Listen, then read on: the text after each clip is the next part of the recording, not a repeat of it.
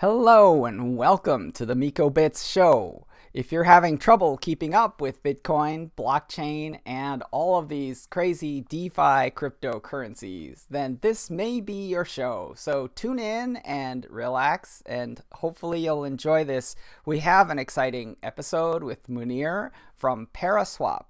Paraswap.io, which of course, not to give anything away, is a exchange. So you know we're we're gonna enjoy learning about this exciting uh, new DeFi product, and so you know let's let's just get right to it. But before we get into it, uh, just want a quick dis- disclaimer: this is not investment advice. So any assets mentioned in the show, you should seek a licensed professional for investment advice you know, and with that in mind, uh, let's go right into it. So, uh, Mounir, uh, hi, great to have you on the show. Hi, Miko. Thanks for having me. Absolutely. So I love to start the show a little bit with uh, some of the news. So this morning, uh, it was announced that uh, Elon Musk's Tesla has invested 1.5 billion U.S. dollars into Bitcoin. So you know, I obviously it's breaking news. So uh, you know, just want to kind of get from you, uh, you know, some of your reactions and thoughts. Yeah, huge news. As I as I mentioned before, I missed out on buying more. uh, it felt like it's gonna it's gonna explode uh, in the price, and yeah, it was amazing and also a big. Um, marketing or free marketing for crypto. Yeah. So literally every major media is talking about Bitcoin and crypto so yeah, it's it's been really great to to to watch that happening. Uh, especially if it's coming from Elon Musk. Like everyone literally listens to what and watches what Elon Musk is doing. So yeah, very happy so far to see this. Yeah, happy Elon Musk Day. I mean, he is an incredibly dynamic figure, a very complex figure. He has a baby with a complicated name. Like he's definitely a pattern breaking entrepreneur and and you know it's it's it's really been incredibly dynamic so uh you know what i'd love to do is get straight into the main topic of course which is uh you know you're a paraswap so you're the founder of paraswap and you know the thing that i'm really interested in is kind of how you describe the problem that you solve, obviously, right? Because the way that a founder describes a problem is actually pretty subtle and intriguing. So I'd, I'd love to hear how you describe it. Yeah, so it comes down to defining um, what's happening today and what's going to happen tomorrow. So if we look at DeFi today or trading in, in DeFi today, uh, it's a bit hard. Uh, the liquidity is very fragmented. So as a user uh, who wants to sell or buy a crypto based on Ethereum right now, uh, well, they have the choice between almost 50 exchanges. So which one uh, should they choose? which one should they avoid in order not to get wrecked. Uh, this is where an aggregator makes sense, uh, like Paraswap.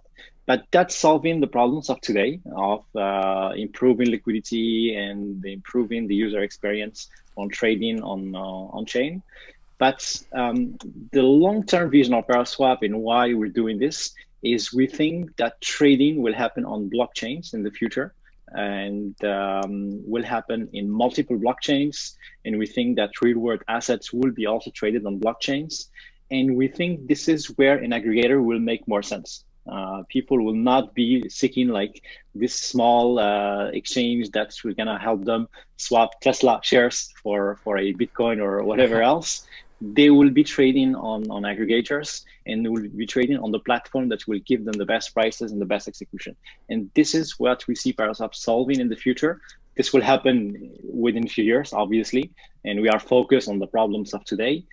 But yeah, this is our long-term vision, and this is how we see a product like Paraswap or an aggregator performing in the crypto ecosystem or in the tr- trading trading i would say uh, at a more high level in the next coming years yeah, that's uh, obviously, uh, you know, I love this pitch because it's very explainable, right? In the sense that, you know, there's a lot of people that have to use a lot of math to explain ideas. You know, to me, uh, your ideas are very clear and that's a, that's beautiful. And, you know, from my side, you know, I, I like, so there's a famous Austrian economist who describes basically, uh, you know, it's, it's Mises. And he, he basically says that all economic activity flows from dissatisfaction, right? And so when we talk about a problem that we're solving, the problem is is, you know, an economic problem. So there's an infinite number of problems. Like you can solve math problems, you know, there's any kind of number of problems, but the economic problems are the ones that flow from dissatisfaction,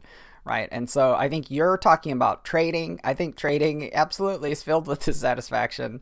You know, this morning maybe some satisfaction, but I, I would say that you know, going towards like the you know, sort of how is it going, right? There's a beautiful meme of how it started and how it's going. Like, how's it going? Uh, this segment is the number segment, so we'd love to understand kind of any of the numbers, uh, traction, you know, users, volumes, whatever that's associated with uh, Paraswap. Yeah, we've seen a uh, interesting growth, especially last month. We did actually a third of our total volume only last month, uh, which is great. Uh, so like uh, 100 millions. It's still small compared to, to others, but comp- compared to us, it's really really good. And we've seen this month playing even better. So we expect it to be to be more. Uh, we saw growth of uh, user base. Before, what's happened is that we have a small set of users making a lot of volume. So it's typically whales and yes. DeFi whales and uh, very heavy DeFi users. Right now, we started to see people coming either from completely outside. It's like their first day in crypto. Wow. Uh, they will go to DeFi and they will go to DEXs, and that we've seen a lot recently. Wow. Or people coming from centralized exchanges, like they are used to Binance, Coinbase, and so on. And they say, hey, well, maybe if we use a DEX, we will find out better prices or tokens that are not present in centralized exchanges. And they came and they found out, hey, I can go to Uniswap, but if I go to Paraswap, I will have even better prices and better experience. So that's something we started to see a lot. So we have like 10x more users uh, compared to last two three months. That's so fantastic, and it's wonderful yeah. to see the support. So, uh, you know, uh, what is your secret or competitive differentiation, or what is your unfair advantage? You know, obviously, uh, you know there are uh, aggregators like 1inch. Uh, you know, just full disclosure, my fund is invested in 1inch, but it shouldn't bias this conversation. You know, and people should always remain very open to you know new ideas and new companies as as I am to you. So like you know, t- tell me how you differentiate. Like how do you? I, I know them pretty well, but like would love to understand your approach to dex aggregation and you know how you how you make a different uh, experience. Yeah, so I would say um, the products in the current system, uh, like the current market, sorry, are competitors. Like they are doing yes. something that is very similar. So the difference will be mainly on prices. Uh, one is going to give better prices than the other, or one is going to be cheaper in gas than the other. So it's like it's a race who's going to be uh, bringing the best uh, algorithm. So that's how we spend almost uh, most of the time on each day on how can we tune up the algorithms, come up with new formulas. We have, for instance, a physics professor helping us on this. We have a guy who is really, really good in uh, in algorithms, who is one of our core developers. So yeah, it's a lot of effort on building this up and making it uh, better.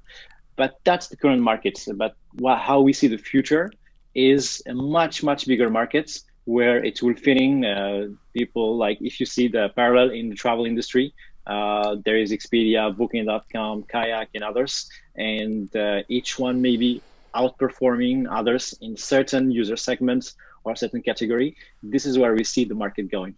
And since DeFi moves really fast, so now uh, there is we opened up new categories in a Paraswap. Uh, one of them is layer two. So we are going to build in layer two, and that's something differentiating uh, already from from others. So it will be um, zkSync in the beginning, in Starkware later, and maybe other other other L2s. And that's solving a problem not for us, like not for our direct users, but for API users. So for guys like Argent Wallets, uh, MetaMask, and all of those who integrated our, our API are going to give a, uh, a Coinbase-like experience to their users. So they will have to push a button and make a trade and not have to pay $100 for, for a trade. And that's a big problem we're going to solve. And that's also thanks to something that it's also differentiating us from others. It's called Paraswap Pool. And that's an RFQ system, uh, also an order book system, uh, where we have behind it, we have professional market makers who are filling trades for, for users. Yeah, and uh, it's an RFQ system or order book, and that's something unique in Paraswap. So we built a whole product around this, and we're gonna have also new new uh, new features that's going to show up in two three months, uh, where this is unique because it's like, like ours. We have control over it, but that's also great because we can have the same market makers deployed on any layer two. So tomorrow we want to go into a, like a new fancy layer two. Uh, we can just ask those market makers, hey guys, keep the same API, just you can settle on a different uh, blockchain or different uh, layer two. Uh, and uh, we can bring in a lot of users, a lot of volume, because we have that or that wallet uh, asking asking for this. Uh, because their users are suffering from from gas. So that's I would say uh, something differentiating in Paraswap is that we have this uh, ability to deploy into any layer two uh, within weeks. That's what I can say. Uh, I'm very happy this year with how the L2 and performance scalability solutions are kind of informing the market. Uh, recently, we saw Kane Warwick Synthetix uh, actually do a, a, very exciting project with you know, uh, with with optimism and you know with uh, you know Jing from Optimism and her team, you know, they built a beautiful layer two scalability for Ethereum, you know, and and we're increasingly seeing kind of alternative solutions. You know, we're seeing bridging solutions. Uh, we had Anatoly from Solana come on. Uh, obviously, they have their Serum exchange methodology supported by FTX. So like you know, we're increasingly seeing more. I, you know, this year to me is the year of uh, you know Ethereum scalability, but not as direct, right? It not not in terms of you know um, just Ethereum, uh, you know, two kind of magically appearing. It's not the case, but you know, I th- I think we are seeing layer two, and the you know the market is pushing, and the pressure is is being alleviated largely. So I'd love to kind of understand a little bit about your methodology, you know, and I would say that uh, another itch I'd like to scratch is to really understand more about your um, order book. But let's start first with your L2. So, you know, can you tell me a little bit of detail about kind of your L2 uh, provider and methodology? So, yeah, we are uh, mostly believers in ZK rollups instead of optimistic rollups. Yeah. But obviously, as we know, and why, uh, why is that? Because ZK rollups rely more on mathematical proofs uh, instead of game theory that's I would say in a in a in a in a nutshell uh, why I this one that. is better than that one. But also, I mean, in a rational, I mean, business sense, uh, we follow as an aggregator, we follow the liquidity and the markets. So if tomorrow we see enough liquidity on optimism, we're gonna be there. That's like a rational decision, uh, of course. Um, and also as an aggregator, we should be on multiple layer twos. We should we cannot be on only one. But like that's the definition of an aggregator. That's a norm, normal thing. Uh, so with zkSync, we're working with Argent. Uh, that's uh, we share this mindset of. I mean, that's not a mindset like this conviction. Sorry, with the, with ZK rollups. And zkSync has been a very good fit for us. It's open source they are building a blockchain like uh, on on their like on their on their zkSync network. So we think that it's a great fit. Uh, we're gonna start in multiple steps using Paraswap Pool in, in the beginning. Um, we may also use uh, Starkware, as I said. They're gonna launch something called Starknets, uh, which is the same similar to to zkSync, but that's gonna happen in Q4, I would say, if not later um, yeah, that's the reasoning behind it. Is which one is the most secure? Which one is demanded by by clients that they're gonna use it from from day one? And we have also other wallets interested in, interested in this. But yeah, I'm telling you this. Maybe in three months, I will tell you, hey, we're gonna also build on optimism because Uniswap and, and Synthetix are there, and the the there are three other dexes that's going to be building there.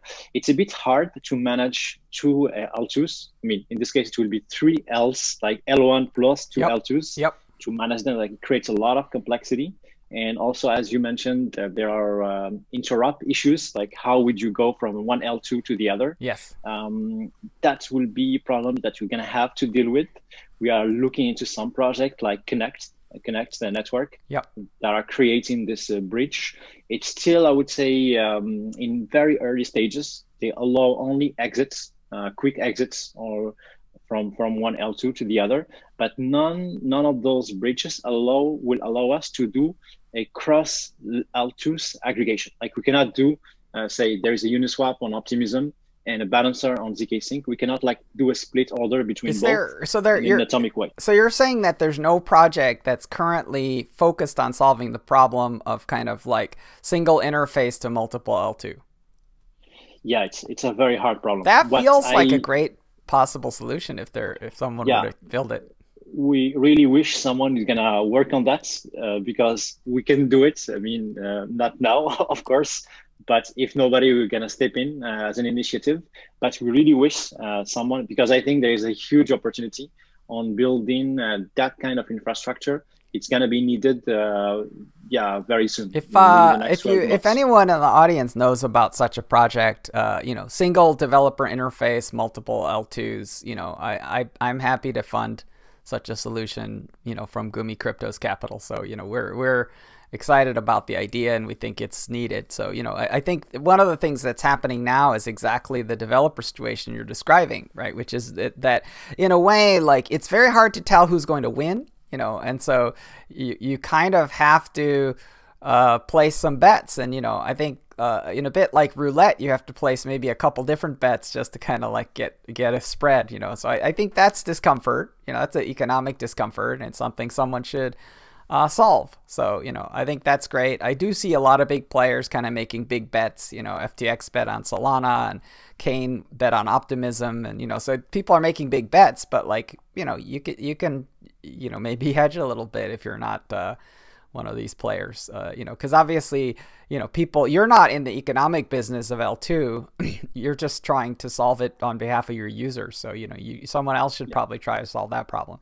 So, tell me a little bit about sort of, uh, you know, just uh, the order book. So, you know, I just want to kind of get a little bit self-indulgent you know because you know i'm friends with alex from idex and you know obviously we all saw the SEC settlement, uh, you know, of, of Zach Cobain, you know, around, um, or Coburn, I think it was around uh, Ether, Ether Delta, right? So, you know, I'd love to kind of understand more about kind of how you think about something like order book and how, how an order book can be decentralized if possible. So, yeah. Um, the issue with Ether Delta uh, it was that they were running a matching engine in yes. a centralized way. They were yes. like acting as Absolutely. a money transmitter. Like yep. they fit in exactly into the money transmitter regulations.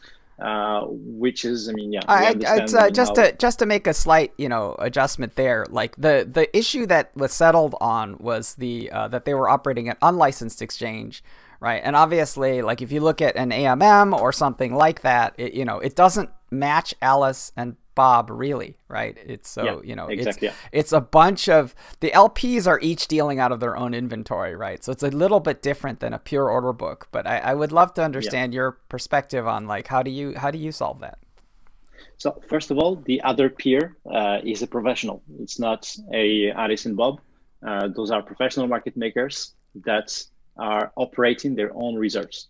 Unlike uh, an Ether Delta or any exchange like a Binance or any other book exchange, where two traders who come to the platform are going to trade with each other, and the platform will act as a centralized authority that's going to match one over the other. That's like how how order book exchanges work in a nutshell. Uh, but here it's different. The order book is not public. Each market maker uh, they have their own order book of their orders. It's a bit similar to what Kyber are doing on chain. It's an off chain variation of the Kyber system. So if you look at Kyber, any professional market maker, they can come in there. They can either use an AMM uh, where they gonna it's gonna look like a Uniswap at the end, or they can have an order book where they can set their prices and say, for instance, um, I'm selling ETH from one ETH to 10 ETH at that price, from 10 to 100 at that price, and, and so on. So we have a similar system. It's just that it's chain, not not on chain. That I would say the Got order book uh, that we're operating. It's not an order book where anyone can post orders and others will post uh, like competing orders, and uh, we're gonna match those. That we agree, it's a bit dangerous to to to operate uh, today. Yeah. In in decentralizing this, we thought about it. Uh, we have some thoughts on technically how this can be solved. It's a very hard problem uh, to do in a decentralized way. So some projects are also working about it. There's the 0x mesh as well, uh, but it's very inefficient. Um, yeah, nobody has come up with a solution yet. but we have some ideas that we may maybe start uh, evaluating the next you, months. You should check out the uh, Vega protocol white paper. It's actually pretty interesting yeah. about it. There's uh, they deal with it in the context of like uh, sort of mathematical ordering of, of these orders, right? So the ordering becomes really interesting, you know, because obviously, you know, if you look at something like Bitcoin, it's really you could look at Bitcoin as a time stamping generator, right? Because it's you know in the bigger picture, it's a history recording device, right? And so because of that, it has to record the truth of a history, right? and if you're actually able to order uh, time flow in a distributed way if you have a canonical time flow then you can see who ordered first right? So that that so you know to me like it's interesting like i talked about this uh, with with uh, sam bankman fried from uh, you know uh, alameda and and his his comment around the solana engine was basically if you're fast enough you can reduce mev the miner extractable value right? Which i think it's kind of a punt like it's a punt but like you know it's it's a fair statement. Uh you know it's a little bit like trying to outrun you know a bear. You just outrun you know you just run faster than the guy next to you you know? And i i feel like to me it's not a, you know i think if you like zk uh, roll up over optimistic then i don't think you'd like that answer either. I mean you know i think it sounds like you're more of a mathematics uh, oriented person, you know, and I, I, think there's a certain amount of pragmatism in DeFi. I, I really appreciate though that you did say that you're pragmatic business people first, right? So, you know, I, I think that's what I heard from you. But I think what I like is that you have a very strong base. Like, that you're like, well, when we have a choice, we come back to mathematical principles of strong proofs and on chain, right? Which is great. And I also like that you said, okay, we looked at order book, but the order book component is not online as a function of MEV slash front running, right? So I, I think it's it's you, you've got you've got very solid answers. I really appreciate uh, your your approach to the space. Uh, so so um, any any other comments on on order book? Uh, yeah, I would say it's we had some we have some ideas uh, around that looks a little bit like how uh, blockchains work with the incentives and, and slashing mechanisms. Yep but it's That's still very, in very early stages. Yeah, I cannot say more because it's like in a very I don't, I don't know the word in English, but it's in a very infant infant uh, infant stage. We, we can be very wrong. Uh, we can be very right. Maybe we can have like the Steve Jobs, the Steve yes. Job, uh, the Steve Job idea uh, around yeah. this. But yeah, we thought about something like this. If anyone will work on it, we'll be very happy to use it, anyways. Uh, but yeah, it's around how blockchains function and where you can have many operators uh, filling trades uh, and how can you create sufficient incentives for these folks and also sufficient uh, slashing mechanisms where you will punish uh, bad actors. The idea behind it in our in our case is that we are an aggregator, so we can beat the markets uh, right now. I mean, we our our I mean the point of using Paraswap will be you are looking to get a price that is better than the markets if Paraswap can do it right now, it can do it in the future. But who's gonna uh, like trigger this this uh, filling of that order? Uh, if it's us, we fall down into into a matching engine, like the, the case we mentioned. Yep. If a network is gonna do it, the question is who's gonna do it first. Uh, we should not have a collision of two uh, operators filling the same trade, and those this is where it comes start getting interesting and where some game theory can be can be involved in some mathematics maybe as well. And yeah I, am happy to look at into vega i think i haven't looked uh, deep enough to understand what it's how it's very doing. it's very beautiful and elegant. Obviously full disclosure my fund is invested in vega but uh, you know i personally really love their ideas so you know i, I that's why. And I'll, obviously i've i've studied them very heavily so you know that's why i bring that up. But you know i think it's a hard problem. It's a very interesting problem. So you know i think uh, obviously you know your approach is is is contemporaneous with these other approaches. So, uh, you know, I, you give a really beautiful segue to, you know, a segment that I call the big idea, right? Which is, you know, what is your, what is kind of the Steve Jobsian big idea, you know, and how do you see this? You know, a big being kind of a multi-decade story arc, and you know, how, how do you see this playing out? You know, what's what's your big idea? Well i don't have something like uh, outside of this of this field of this ecosystem right now that's what taking my mind uh, sure. uh, for the last i think three four years i'm thinking only about like my mind is only crypto defi uh, all the time. Yeah. So it comes down to what I said first. I think that um, finance will run on blockchain. That's like inevitable. That's something that no matter what people will say, or like those uh, private blockchains, those uh, authority-based the blockchain. I think that's the world would run on public blockchains. Uh, that's it seems like a certainty, and uh, I could be very wrong on this. But we started to see a lot of uh, solid signs that people started to believe in public blockchains and started to understand also that crypto and blockchains are two things that go together. Uh, there is like no blockchain, no crypto. And I think those are great signs that this is going to happen. I don't know when, but within the next five to 10 years, we're to see the, it's like the internet, um, internet effects where we went from small intranets to, to a big network, a big open network called internet. And I think that's public blockchains are the future. Uh, you know, I think you're in great company. Uh, Olaf Carlson Wee from Polychain at the San Francisco Blockchain Week was basically saying that he really doesn't think private permissioned blockchains are a thing, you know, and I think that it's a very fair statement, right? Because the thing that's so fascinating is everybody in blockchain is talking about, oh, performance, layer two scalability, how slow, and, you know, ah, it's not like what I want. You know, the thing that's fascinating to me is uh, if you look at the slider of trust, right? Like if you can trust one party, right? If you go from zero parties, I trust zero parties to I trust one party, I can give you a billion TPS.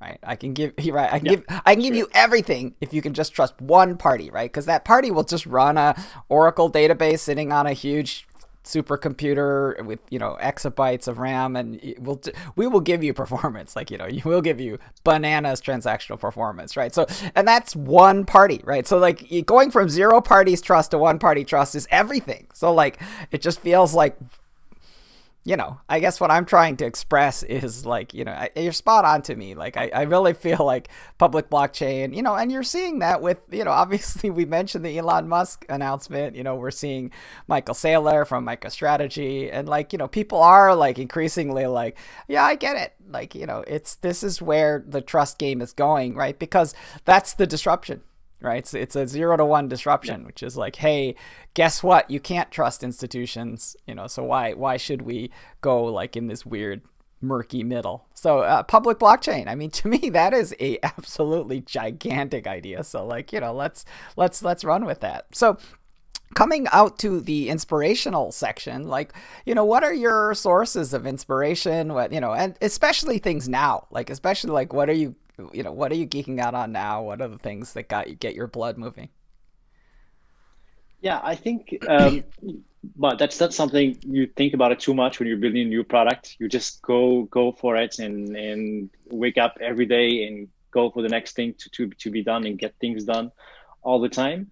But I think if I look at more into myself, um, why I'm doing this. Yep. Um, I think it's I'm a person that's also always seek fairness like to see uh, to have fairness in whatever I'm doing, like whatever interaction I have with people, whatever uh, things I use in, in, in a day-to-day basis. And I think crypto and, and DeFi they bring this this fairness. Um, yeah, that's like a, something we don't we don't need to teach the audience. Everyone is, is aware about this. But I think this is what's pushing me to work into into DeFi into in, in crypto is that we are finally building a system that's like natively has fairness into it. So I think uh, that's something that motivates me and makes me uh, work and go all in uh, with with crypto. Uh, you know, I, I love what you're saying. I'm personally super invested in what you're saying. Uh, you know, if you go to miko.com, what you're going to see are the words open source financial infrastructure will make the world more consensual, fair, just, inclusive, transparent, and innovative, right? And and wh- why is that, right? And it's because open source software is free software, right? And it means that uh, you know it, it it lowers the cost of innovation, right? And, and you know, it, so to me, this idea of being treated fairly is so intrinsic to all layers, right? Uh, even the layer one, it's intrinsic, right? Where where if you don't like how you're being treated, like fork it like create your own tribe and like and that's where consent comes from right which is uh, you know you're using it you're consent to using it and you consent to using it exactly how it is And the reason you ex- consent to that is because you like it and it's serving you, right? As soon as it stops serving you, you there's zero barriers to, to going anywhere with it. You can just fork it yourself and be like, I'm gonna go forget Bitcoin, it's Miko coin, you know, we're all gonna join Miko coin. It's like I have zero users, you know, but like, you know, and it won't be worth anything. But like, you know, my point is you're free. You're like, you know, so I, lo- I love the fairness. Fairness is incredible. Obviously, the blockchain is the ultimate kind of source of like fairness. So like, you know, people can complain, but it's like there's the record you know what do you want to say so i love yeah. that i love that and and having that be a deeper source of energy it's such a like it's so foundational it's such a like I don't know. I love it. It's uh, it's it's very invigorating and, and important. It's so important uh, for the space. I'm, Something I'm, also I love uh, yeah. with crypto yeah. is uh, freedom because uh, when I transfer money from uh, one bank account to the other to pay for bills and so on, uh, since you know in crypto companies with banks, uh, it's not. I mean, they're not best friends, and so each time I'm wondering whether our bank accounts will be closed, will be whatever will happen. Yeah. But it's impressive with crypto how confident I am when taking the ledger and just pushing a button.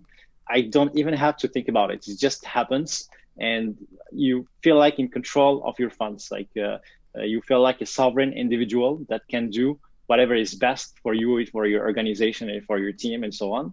But with the bank, you're like at the mercy of a big organization, of a big system that you just cannot control and that's that's something i found very interesting yeah i think the word sovereign does appear and it's astonishing because when you go all the way back to sovereign right this the idea of, of sovereign embeds the word of reign r-e-i-n right which is like the rulership of a king or a queen right and so like the idea you know and like the idea of sovereign you know, sovereignty is absolutely kind of core. And I think it's a beautiful reflection because if you think about like individual sovereignty, it's embedded deeply into the consensus layer of the Bitcoin blockchain. So, you know, and obviously when I say Bitcoin, I'm really talking about kind of an exemplar of the open source principles that are reflected in uh, Ethereum and reflected in, a, you know, everything, right? Uh, all of the cryptographic assets that are meaningful are kind of A, open source and B, you know, derived in some fashion from, you know, like Vitalik Buterin was a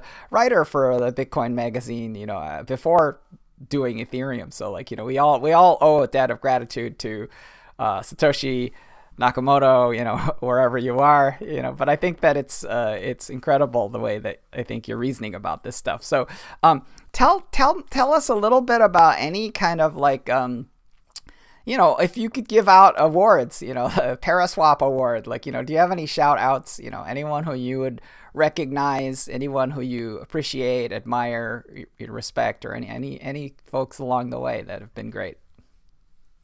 Well, I think we would never be, um, I mean, where we are right now without support of the community. It was impressive how people were very supportive. And since day one, we were like literally outsiders uh, without with zero connection to, to everyone and started building those connections over time. And how easy was it to uh, reach anyone in the ecosystem uh, by just like they were all a telegram away uh, or a message away in telegram to to reach out to them.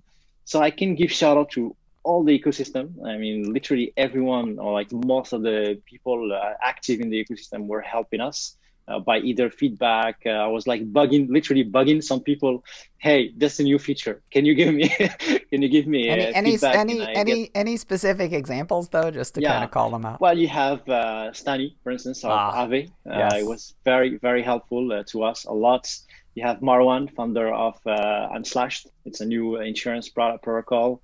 Uh, you have Pascal from Jarvis Network. He's also in the French French community. Wonderful. I mean, yes, I can. I mean, I try not to give specifics because I may miss some people and they can get angry at me. But yeah, a lot of people were very helpful uh, for us. Uh, yeah, it's, uh, it's it was really impressive. Yeah. Ah, it's wonderful, and you know that that's such a beautiful spirit of camaraderie. You know, we're all we're all kind of brothers and sisters in this uh, DeFi movement. So you know, I think that kind of uh, open outreach and help is is wonderful. And you know, we've heard actually Stani's name several times. Uh, you know, uh, yeah, he's great. He's he's been on the show, and he you know he's very generous with his time. You know, and so he's he's tremendous. And you know, there's obviously the others that you mentioned as well. So. Um, yeah, what a what a wonderful and open space it's been. So, uh, tell me a bit about you know whether like this is the segment I call pocket picks, right? So, without kind of dispensing any investment advice at all, of course, you know, are there any small projects that you think uh, you know are are underappreciated, you know, exciting, and and why? Like you know, so I'd love to hear from you there. Yeah, so I like Melon. Uh, it's now rebranded to Enzyme. Um, and uh, recently we were uh, looking at subsidizing gas for, for our users given the prices. And we were going some, for some big established uh, projects, and which is okay. We, we, may, we may do it in the future. But uh, Melon or Enzyme integrated our API. We know Mona, the, founders, the founder, very well. And I look at the project, it's really amazing. It, for me, it's the future of also part of the future of trading in on chain. And I think it's still under uh, underused uh, as it is. So yeah, I would really, really put a bet, personal, of course, not not advice for, yes. other people. Yes. On Melon, it's it's really cool. I like Unslashed, the insurance protocol. It's like Nexus Mutual uh, with a different model, different mechanics. It's really good. I'm biased, maybe Aave. I love Aave, so yeah, me too. I'm all in, all in into Aave. That's uh, that's uh, that's also a project I love. It's very well appreciated, though. Yeah, yeah, it's it's really impressive. Yeah, yeah. I mean, if you ask me of the top three right now, those are the three that can come in like right away to, to my head. It's funny in English, actually, the word appreciated applies to both the emotion as well as the price value, right? So you can say that Aave is very appreciated. You know, I, my original, when I said the sentence, I really meant that I really think they're great, you know, but I think the price is also yeah, appreciated, you know, and maybe it will more. It's, it's impossible to say, but I would say that like those are great. Uh, you know, I'm excited to hear about some of these smaller projects. It gives me both fodder for the show as well as some you know exciting uh, things to study. So you know I think uh, obviously yeah. more uh, white papers to read and and you know really the the quest for you know getting to the forefront of the space so you know thank thank you for that and you, you know as a kind of prodigious user and integrator of projects like you have a beautiful seat from which to see up and coming projects and to really deeply understand whether it makes sense for you or not. So that that's a great lens. So um, yeah, so I guess uh, the last thing I wanted to kind of do is talk about your roadmap. So you know, this is kind of like Joe. I jokingly call this the leaking alpha segment. You know, it's basically you know what's coming up and when. You know, what's the next big uh, thing that you want to announce, or you know, do you have anything on the roadmap that people should watch for? So we have two. I'm going to talk only about one. The second one will announce in a few weeks. Uh, but the first one is layer two. Um, is definitely something very important for us. It's solving concrete problems for our clients, uh, all the wallets typically, uh, maybe other dApps as well. And that's something we're gonna do in two stages. The first one will be a simple one. Uh, it's gonna come up in say in two months. I'm not, I'm trying not to give deadlines so that I can I can I can always hold them. But yes, we are in a in an advanced phase where we can start offering at least trading on big pairs like ETH, USDT, USDC, and so on. That should happen in production within the next two three months maximum, if wow. not before. Um, yeah, that will be the first iteration with zkSync. Later, we will see uh, if we uh, continue like improving this L2 integration or going for another L2 that we're gonna see. But bottom line, L2 is one of the top priorities of this year. Wow, exciting! And uh, it sounds like you've got another one that you're not ready to come talk about. But you know, when you not are yet. ready, uh, come on back to uh, the show. We'd love to dig in with you. Uh, it's been absolutely uh, fascinating and very juicy. Uh, I love all the details on the perspectives, on the order books, on the kind of detailed stuff about uh, zk rollups, and you know. So to me, like this has been really chock full of like incredible depth and insight. So really, really, really appreciate it. Uh, you know, any kind of closing things we haven't covered, interesting topics you want to unpack, or you know, should we uh, leave it like that? Well, I, I still think personally that we are in a starting point of the of the new bull market. But I, I don't know what you what, would be happy to know also what you what you think about it. But I feel like we are still in like February to March 2017, or maybe if not if not before. So that's something I'm still convinced uh, convinced on. Maybe maybe if you can share what you think. Yeah, I mean, I would say this right, which is there's two major factors, right? One major factor is the total market capitalization of the entire cryptographic asset space. Obviously, we're well north of a uh, trillion dollars at, at, at, this juncture. You know, so it does to me, yeah. it feels like there is possible headroom there. Obviously, not investment advice.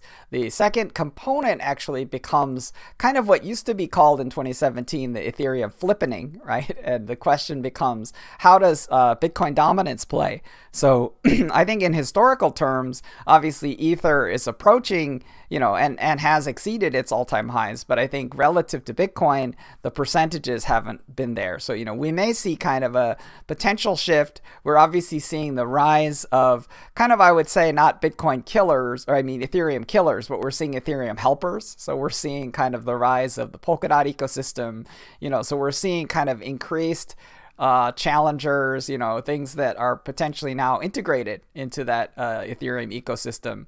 So, you know, I think Ethereum is is obviously incredibly, incredibly strong and powerful. You know, so I, I would say that from a perspective of DeFi bullishness, you know, I think that, you know, DeFi, the segment itself, obviously is very strong. We're seeing incredible performance from the blue chips. But, you know, as far as the global macro. Like that is very hard to predict you know. I did not predict elon musk making this announcement you know.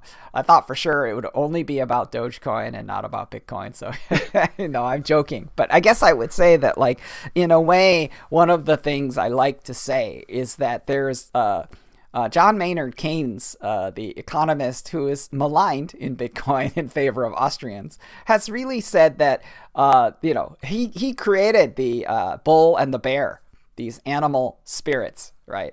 And uh, I like to say that the third animal spirit, you know, and it's a hat tip to Eric Voorhees and Roger Ver, who kind of introduced the honey badger. But I believe that the third animal spirit in the economy is the honey badger. And the honey badger, being representing Bitcoin and all cryptographic assets, is a contrarian animal. It's an animal that doesn't charge forward, it doesn't retreat and hide and hibernate. It actually does whatever the hell it wants to do. And in a way, it, it sort of wins by being contrarian, by doing what it is you don't think it's going to do. So, you know, because of that, I definitely avoid investment advice because, you know, if you really gain conviction about things like asset price, I think you're you're you're gonna that's going to probably cause you to be wrecked because it's it's intentionally doing what you don't want or expect right so i think that's that's my feeling is that that you know if you think about the honey badger animal spirit we're seeing that reflected in price action of things like uh, GameStop, and we're seeing that reflected in a, a variety of different price actions, which is, you know, for example, if you look at all the people shorting GameStop, right? Like you know, they're just comfortably predicting that this thing that doesn't make sense is going to tank. And it's like, okay, it may tank, but when? Like, when will it tank, right? And it's like, it won't tank on your schedule. We're going to make it tank on our schedule, and you guys are going to get like wrecked, right? So so that's the honey badger. It's aggressive. It's it's very uh, you know it's very contrarian. So I would say that from the perspective of price action, you know, it the event horizon is near. It's very very difficult to predict, you know. But as far as like, are we 10 to 100x more powerful as uh, open source community than we were in 2017, we are at least 100, if not 1,000x more powerful than we were in 2017. We have shipped more yeah, software. Like the things people are investing in are more real. The layer two solutions are coming like hammer and tongs. So like, you know, are we stronger? We are a thousand times stronger. So like, you know, just are the fundamentals there? The fundamentals are there, right? But that doesn't necessarily reflect in price action. So let's let's see how it plays out. But you know, I sometimes prefer being on a bear market than a bull market mm-hmm. because it's the best opportunity to build yes. and to avoid any kind of noise. And that's what we saw a, a year ago in 2019 uh, in like Q3, Q4 2019 the there was like literally no noise. Everyone was talking only about building, about software. Yeah. and I mean it's still great right now. But yeah, all this noise uh, wasn't there. It was the quality of the interactions were really really good. It's still great right now. We have more people. We onboarded more than more people into DeFi, more builders. But yeah, I mean, for me, if tomorrow, if if beer market happens, it will be uh, I will be more than happy because I know it will we will be more focused on building new things. yes, of, uh, yes, yeah. and you're and you're you're definitely the kind of entrepreneur that we want to uh, feature on this this show because you know the thing that happens is is that things can get very frothy and you know if you really like when you answer a question like well why are you here and why are you doing this stuff and you answer it with stuff like fairness right? It, it definitely, there's certain markets in which the answer is, I want to get rich really, really fast, right? And it's sort of like, okay, you know, like Lambos, okay, like, but like, that feels a little bit nihilistic to me, you know. And I think that the thing that really happens is that when you look at the biggest tech companies in the world, they were built during a downturn, right? So if you look at Amazon yeah. and Facebook and Apple and Google, you know, obviously Apple's a long-lived company, so it's been through several downturns and several upturns, you know. But like the biggest buildings happen in this kind of deep uh, downturns where talent is widely available. Like there's so much opportunity to really hunker down and build something tremendous. So, you know, I think that's that's a great thing. And that's the reason why I always ask people for their inspiration because, you know, what is it that gets people through these most difficult times? You know, it has to be passion, inspiration, dedication, you know, and there has to be something deep. Otherwise, if it's if it's if it's oh, I, you know, I I really want to get rich as quick as possible, then you're gonna leave this and go do GameStop or you're gonna do something else, right? Because it's like, oh well, this I'm not getting rich quick off of this, you know. It's like, you know, and I think that's not uh, that's not what this is about anyway. Yeah, absolutely.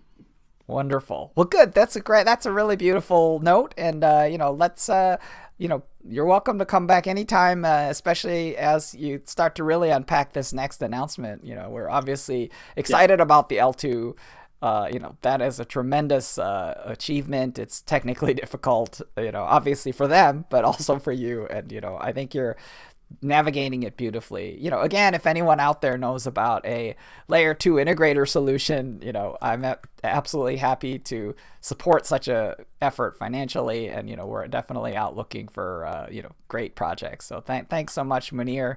It's really, uh, you know, an honor having you on the show, and uh, you know, look forward to watching your great success. Yeah, thanks for having me. It was okay. was really uh, I really enjoyed it. Thanks so much.